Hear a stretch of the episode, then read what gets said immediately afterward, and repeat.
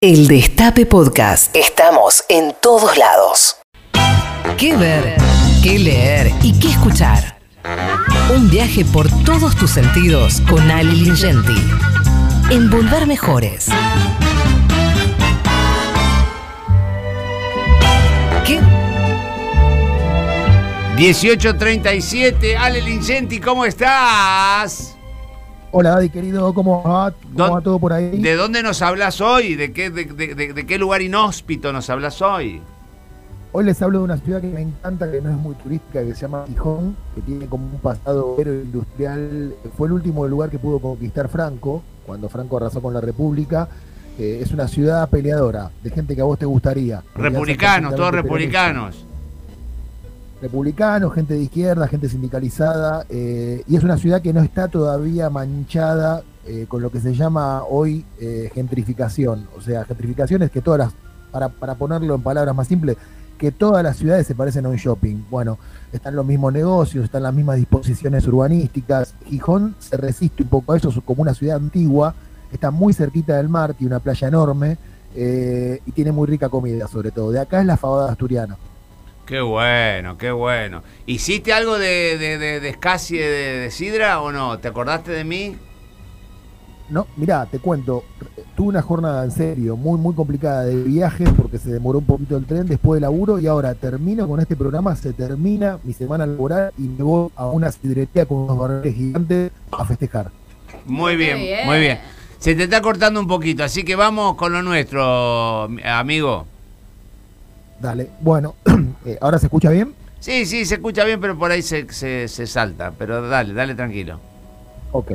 Bueno, eh, vamos a hablar del Asesino Improbable, una serie de Netflix, eh, el 26 de febrero del año 86. Ustedes, bueno, no van a recordar la fecha exacta, pero sí eh, se acuerdan que en el año 86 hubo un caso en Suecia muy famoso. Fue asesinado Olof Palm en el centro de la ciudad, el primer ministro, en Estocolmo, mientras paseaba con su esposa, había salido del cine.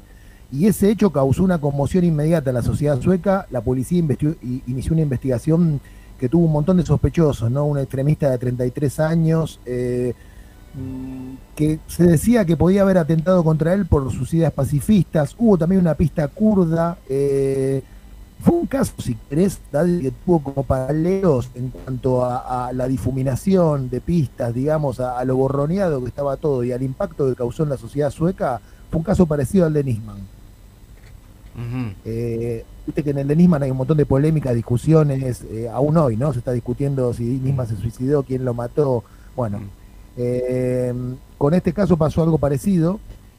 Esta miniserie está escrita, bueno, por un por un dúo de, de suecos que no son muy conocidos, pero lo que sí es importante es que está inspirada en un libro de un periodista llamado Tomás Peterson, que es El hombre improbable, justamente. La serie se llama El asesino improbable y, y presenta, digamos, eh, a, a un, a un posible sospechoso, sospechoso perdón, del asesinato de Palmer, que, digamos, si uno lo ve de entrada en la serie, no imagina que se puede ser el asesino. Ujú. Eh, de trasfondo de la serie está, está la Guerra Fría. eh, hay una dinámica para mí de la serie que es- hace acordar mucho a, a JFK, Oliver Stone y sobre todo a Zodíaco de David Fincher.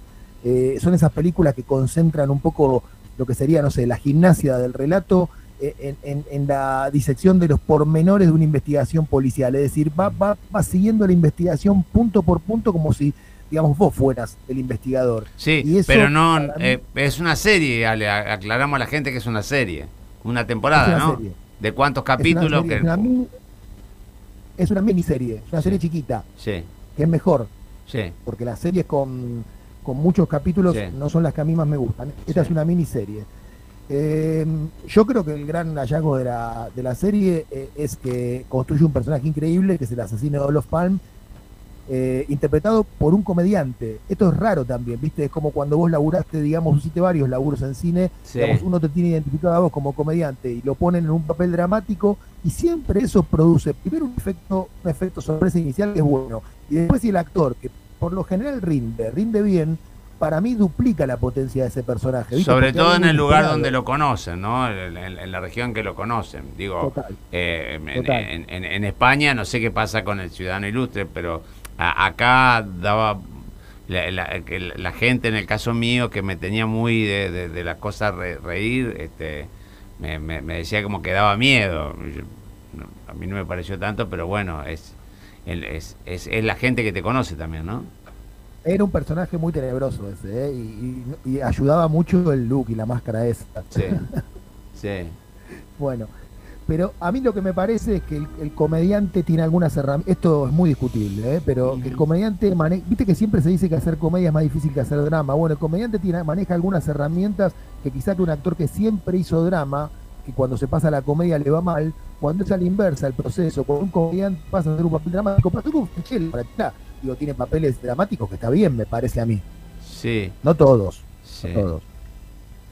Sí, no, no, no, lo que pasa es que se va cortando, Ale, y se, se hace ingentes esfuerzos por, por, por escucharte. Se, se, entendió básicamente casi todo.